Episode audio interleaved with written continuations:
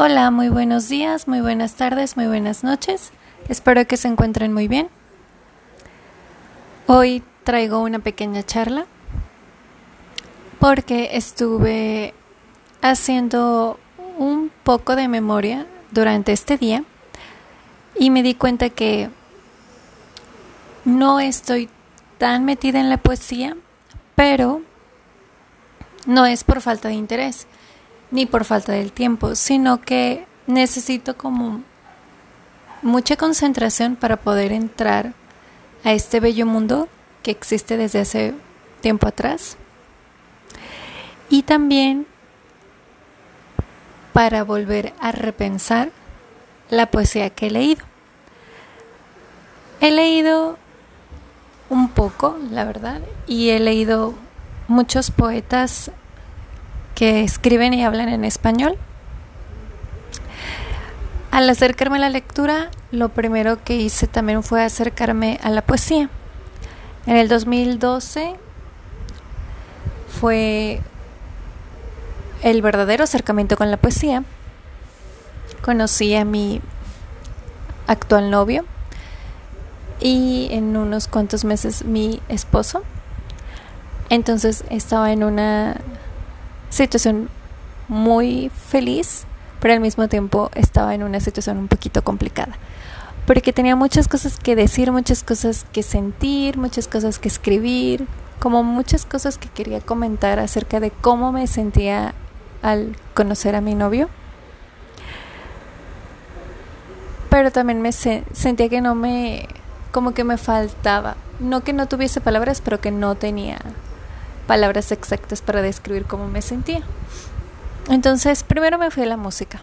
Y ahí encontré a una cantante que ahorita es una de mis no o sea, sí escucho su música, pero no soy como no estoy tan bueno, no sé, no, no quiero decir que no estoy tan pendiente, sin embargo no estoy muy familiarizada con toda su discografía, se llama Francisca Valenzuela. Entonces, gracias a esa búsqueda donde yo sentía que necesitaba como, a ver, ¿qué dice la gente que es el amor? ¿O cómo puede expresarme al momento de, de hablar sobre, sobre ello? Entonces escuché a Francisca Valenzuela, escuché ciertas canciones, escuché otro tipo de música, me volví a mi remota infancia porque empecé a escuchar los tríos, canciones de radio de acá de Monterrey. Hay una estación donde de repente ponen puras canciones, pero no quiero decir viejitas, pero sí de años un poquito más atrás, de los 50, de los 60, de los 70. Y después de la música, pues ya me pasé a la poesía y encontré a Jaime Sabines y pues fue mi no quiero decir rayo, pero fue como uno de mis poetas que realmente me impactaron. Lo quiero mucho todavía. Hace poquito volví a escuchar algunos poemas en su voz y me atrapó porque siento que no es tan meloso o tan romántico como nuestro querido poeta Mario Benedetti, lo cual no tengo nada de, o sea, no tengo nada en contra de Mario, se me hace que también tiene su, su estilo y su forma de, de, de, decir. Bueno, en aquel entonces, cuando vivía, eh, tuvo pues su estilo. Entonces, de igual forma me gusta mucho. Hay algunos poemas que me agradan. No es como mi gran parte de la biblioteca que llevo. Sí lo he leído, sí lo he escuchado, pero no está como muy cercano a mí. Y en cambio Jaime me atrapó porque siento como que te mostraba todas estas visiones diferentes del amor. O sea, sí estoy bien enamorada, pero, o sea, también hay partes en donde tú dices, pero también el no verlo me hace sentir triste. O las peleas me hacen sentir como dividida, ¿no? O sea, sí lo quiero, pero me molesta esto o aquello. Entonces, vienen un, y bueno, viene la metafísica, lo filosófico y todas estas situaciones que se van presentando en las, en las páginas de este señor, de Jaime Sabines, es genial. Y después obviamente te das cuenta que hay gente muy genial también. No quiero decir que Jaime Sabines no sea un buen poeta. La crítica lo tiene como con mucho cariño. Hizo muchas cosas padres. Incluso una vez escuché que una chica que también conoce mucho de, de poesía, porque estudió literatura, de hecho también tiene su propio podcast eh, haciendo entrevistas. Si en algún momento escuchan este podcast, pues también pueden pasarse al de ella, que se llama El Buen Lector. Si se llama El Buen Lector. Bueno, ahorita lo, lo reviso. Pero bueno, se llama Sputnik, su canal sí es Sputnik. Y ella es Alejandra Arevalo, una chava que tiene como mucha, mucha literatura, carga una mochila muy grande de muchas escritoras mujeres, súper feminista, como muy al pendiente de lo que están haciendo editoriales independientes, eso también está súper chido. Y ella comentó una vez que, bueno, en su punto de vista, que tal vez Jaime no, o sea, sí era bueno, pero sus mejores poemas no hablaban precisamente del amor. Y eso también me recuerda, hace años atrás leí un libro que creo que mi novio compró o yo le regalé o no sé cómo estuvo, pero era un libro pequeño de Jaime, uh, medio poe, bueno, bueno, no poético, era medio lírico, donde hablaba acerca de, de una explosión, de dos explosiones en el país de volcanes, y entonces ahí relató cómo estuvo la gente con esta situación tan difícil. Lo describió de una forma lírica, recuerdo mucho que, de, que plasmó algo sobre la ciencia de los volcanes, que dice la ciencia de, bueno, esta ciencia que se encarga de estudiar a los volcanes está en pañales porque no hay como algo que diga, ah, mañana va a pasar una explosión, todos aléjense de aquí. Y también es una llamada, no tanto al, a ir en contra de la naturaleza, pero sí a pues a prestarle más atención, a ponerle pues más fuerza a las investigaciones para que no lamentemos después muertes de personas que trabajan o viven cerca de, de un volcán. Entonces, todas estas cosas que descubrí a través de lo que escribió Jaime Sabines y lo que la gente comentó también durante este pedacito de vida que llevo, me hizo apreciarlo más. En un punto sí me molesta, no me molesté, pero sí lo dejé de escuchar porque descubres otras cosas y descubres otro otro tipo de poesía y descubres otros gustos o te metes a otros géneros. Yo siempre le he tenido como mucho respeto a la poesía, es uno de los géneros más difíciles. Sobre todo, bueno, yo pienso que si leerlo es difícil, yo creo que tal vez escribirlo puede ser también difícil, pero tal vez no, porque conozco mucha gente que hace poesía. Carolina Holguín es una, una escritora de acá de, de Monterrey y pues ella también es muy muy buena, hace talleres sobre poesía, estoy muy muy agradecida, tomé dos con ella, uno no era de poesía, pero nos habló de Lesama Lima. Y el otro sí, era de poesía y poesía como de años muy muy atrás. Y todas esas comparaciones y todos estos estos ejercicios que nos daba y toda la teoría se me hizo muy muy interesante. Después de Jaime, ya cuando este sentí que ya me podía expresar después de ver tanta de ver y escuchar tantas historias y formas de expresarse, encontré la mía primero fue una bola llena así como de todas mis emociones y poco a poco se fue como haciendo más chiquita. Porque luego después pensé, me gustaría escribir, pero me gustaría escribir como lo necesario. En algún momento fue muy rollera, pero no falsa, eso sí. No, no lo fui. Sino que sí tenía mucha pues muchas palabras y de repente las empecé a acomodar. Entonces todas estas expresiones, esta forma de, de poder escribir llegó a partir de, de mi necesidad y mi querer hablar sobre mis emociones y cómo me sentía en ese momento. Después de Jaime, llegó Mario Benedetti, llegó Ali Chumacero, que por cierto ese también, ese hombre es tan genial.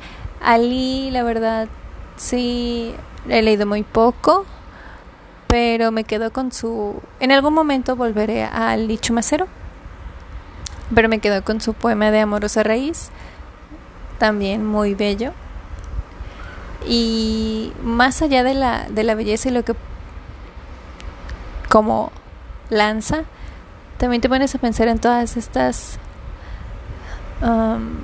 formas de poder hablar de un momento a otro de lo que es la construcción del, del amor.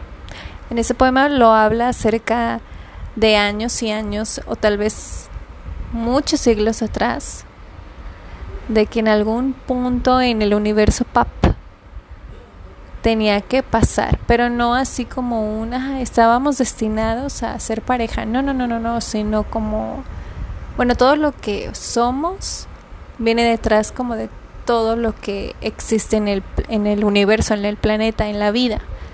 Y el momento de aparecer eso que cargamos, eso que somos, ya éramos antes de empezar a vivir o a respirar. Entonces, se me hace también una forma muy bella de, de cargar de forma positiva y bonita todo lo que es el mundo ahorita. Después de Ali, después de Jaime, después de Mario Benedetti, pues ya tuve una época un poquito seca de poesía. Nunca me acerqué a Pablo Neruda, jamás, nunca me llamó la atención. Y después sobre todas estas... Ay, ¿cómo podríamos llamarla? Todas estas cosas tan horribles que le hizo a su hijo o hija, no recuerdo. Los poemas que literalmente nos hablan de, de una violación, de todas estas situaciones tan feas que que hizo, pues menos me, me hicieron querer acercarme a su poesía. Entonces continué. Creo que conozco un, algo muy como simbólico o significativo de su poesía de me gusta cuando calles porque estás como ausente, algo así. Este, pero pues no, nunca nunca me acerqué a. Después les digo, estuve como un tiempo sin, sin acercarme a la, a la poesía. Empecé a ver que había gente experta como Gabriel Said, que habla sobre poesía, tiene el libro de cómo leer poesía y también tiene un libro que habla sobre la poesía en México o ciertos poetas mexicanos que él rescata, creo que se llama como omnibus de algo. Entonces también está interesante pues buscar a Gabriel. Y después como en el 2016 me encuentro a un poeta mexicano Efraín Huerta. Y empiezo a leer sus poemas me gustan. De repente plaf llegaron los poemínimos. Y precisamente ahorita que les hice el recorrido de mi acercamiento con la poesía, quiero hablar un poquito más acerca de los poemínimos. La poesía tiene muchos, muchos, muchos, muchos, mm, muchos estilos, muchas vertientes, muchas formas de poder expresarse. Ha cambiado durante el paso de los años antes estaban como esta, esta clasificación de sílabas y todo este, este rollo, que es tantos versos. Uno de los, digamos, poetas como muy representativos en, en el cuestión amoroso es Becker y en otros, porque también era una persona que hablaba de otras cosas, no solo del, del romance. Y después... Eh, Em, tenemos a alguien como Efraín Huerta, por ejemplo, Sara, Sara Uribe, que es una escritora que ahí tengo los dos libros de poesía que tiene Antígona González y otro que ahorita les digo cómo se llama, es tiene que ver también con la poesía y es uno de los más nuevos. También habla y explica mucho sobre la poesía y nos trata como de caminar de, otra forma. también está Ivette, Ivette Luna, que es una de las poetas que más me han... Bueno, la descubrí el año pasado y me, me impactó muchísimo cómo escribe. Es una es una bueno no es que la conozco como poeta entonces yo yo voy a decir que es una poeta este que realmente impactó y ha realizado un gran trabajo porque hablar de de los temas tan duros que viven las mujeres que vivimos las mujeres de esa manera tan fuerte directa dura y bellamente cierta, no lo hace cualquiera. Entonces también a, ella la descubrí, es magnífica. Priscila Palomares también la eh, descubrí como narradora y ahora, bueno, el año pasado la descubrí como poeta. Entonces también su poesía es muy feminista. Hemos hablado demasiado de ellas en otros episodios a este del podcast. Y bueno, tengo pendientes muchas chicas poetas. Sara es una de las que quiero leer pronto. También está... Bueno, es un chico, pero también... No quiero leer tanto de, de gente que no he leído, pero bueno, este... También está Ceci, a ella se la he leído. Cecilia Barrón, también ya comenté de ella al respecto. Y por supuesto Olga Carrizales con estas situaciones que vivimos las mujeres en cuestión de la sociedad, en el mercado, en la publicidad, en qué te vendo, te queda bien, qué no te queda bien, quién eres, maquillaje, todo. Bueno, al llegar a, vuelvo al punto donde conozco a Efraín, estaba viendo la televisión, vi un programa sobre él en el canal 11 o en el canal 22. Estaba muy emocionada por haberlo descubierto, me llamó la atención Los Hombres del Alba. No he conseguido ese libro, pero hablaron de los poemínimos. Entonces dije, wow, ¿qué cosa es esta? Y básicamente los poemínimos no se comparan con los haikus, porque también el haiku es un estilo de poema japonés como con sus ciertas reglas, es un algo muy chiquito. El poemínimo es otra cosa que se inventó Efraín realmente se, se voló la verdad. Efraín era conocido como el gran cocodrilo y así se dibujaba o así lo dibujaba la gente. Entonces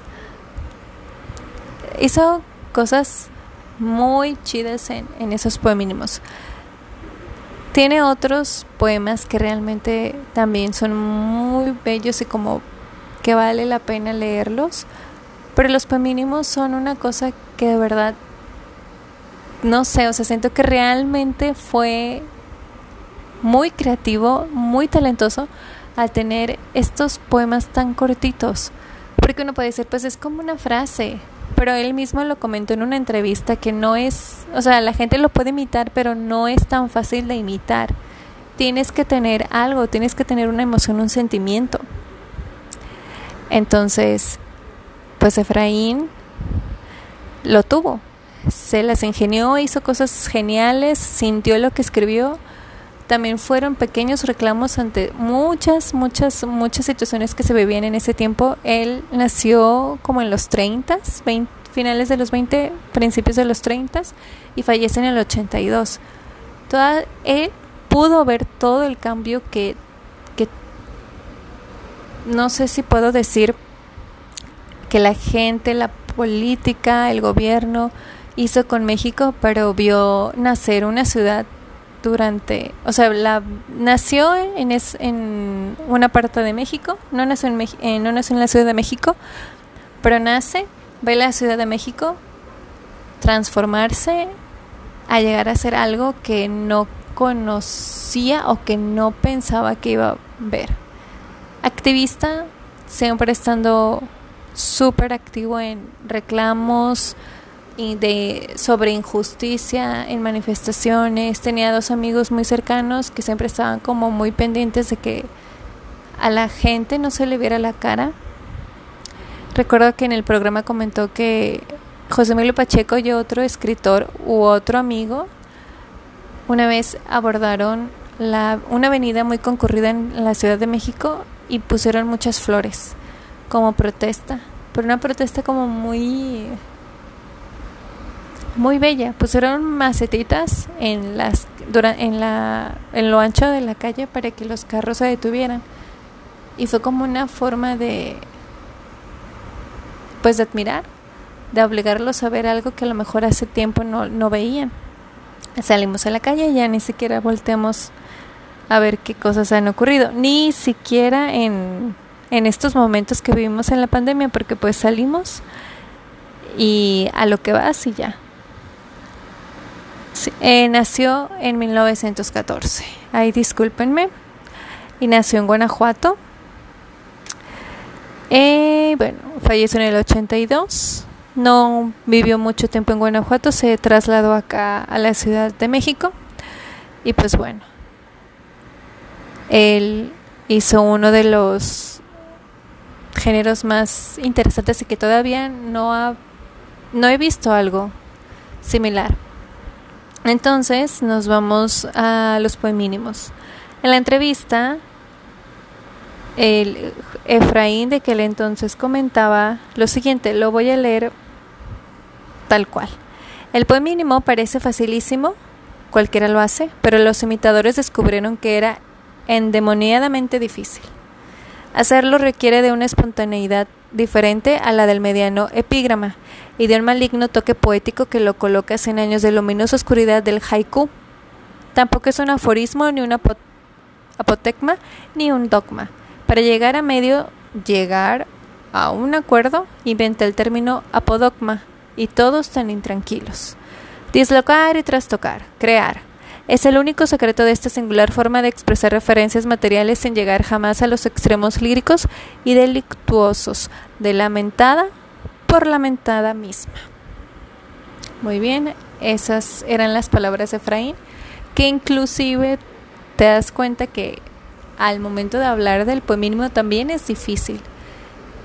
Y para él no es difícil, pero lo coloca de una forma como muy lingüística, muy como muy apropiándome de lo que yo creé y hablándolo como de forma muy intelectual para poder defender lo que era un mínimo porque quizá en algún punto la gente experta pues lo pudiese rechazar, aunque yo creo que realmente Efraín lo hubiera valido cacahuate porque no creo que haya sido como no lo hizo para quedar como en la eternidad por siempre, sino que lo hizo porque realmente sintió que debía de hacerlo. Entonces en el 2016, un buen día dije, pues qué chido, qué bonito. Luego llegó la feria del libro de la UNL y me compré o me, no es cierto, ese me lo regaló mi novio o yo lo compré, no me acuerdo. Pero bueno, el caso es que tengo un libro de poemínimos ilustrados de una colección del Fondo de Cultura Económica. Y pues bueno, todo el tiempo lo estuve leyendo. Era mi libro del momento en ese, en ese año. Y pues está, esto, estuve muy contenta, todavía lo estoy. Porque es una muy bonita edición. Y conocer a Efraín tan cercano con lo que escribió, pues aún más. Entonces acá les voy a leer uno que dice, hay poeta. Ese es el título del poemínimo, para que sepan cómo es. Primero que nada, me complace enormísimamente ser un buen poeta de segunda del tercer mundo. Hay otro que habla sobre el tango. Tango. Hoy amanecí dichosamente herido de muerte natural. Cinismo, Ayer también tengo ganas de emborracharme. Redil. Como buena oveja descarriada que soy, me vendo bien al mejor pastor. Salvajez. Uy, este es más, es de los más tristes. Todos los lunes descubro que llegué muy tarde a mi fin de semana. Protagórica. El hambre es la medida de todas las cosas. Imposibilidad. Por ahora no puedo ir a San Miguel, de Allende. No tengo ni para el paisaje. Mercadotecnia. Salido el poema, no se admite reclamación. Muy bien, hay otro que me gusta mucho que dice así, todo se ha jodido menos el amor. ¿Y qué son estas? Bueno, ¿qué es lo que caracteriza al poemínimo?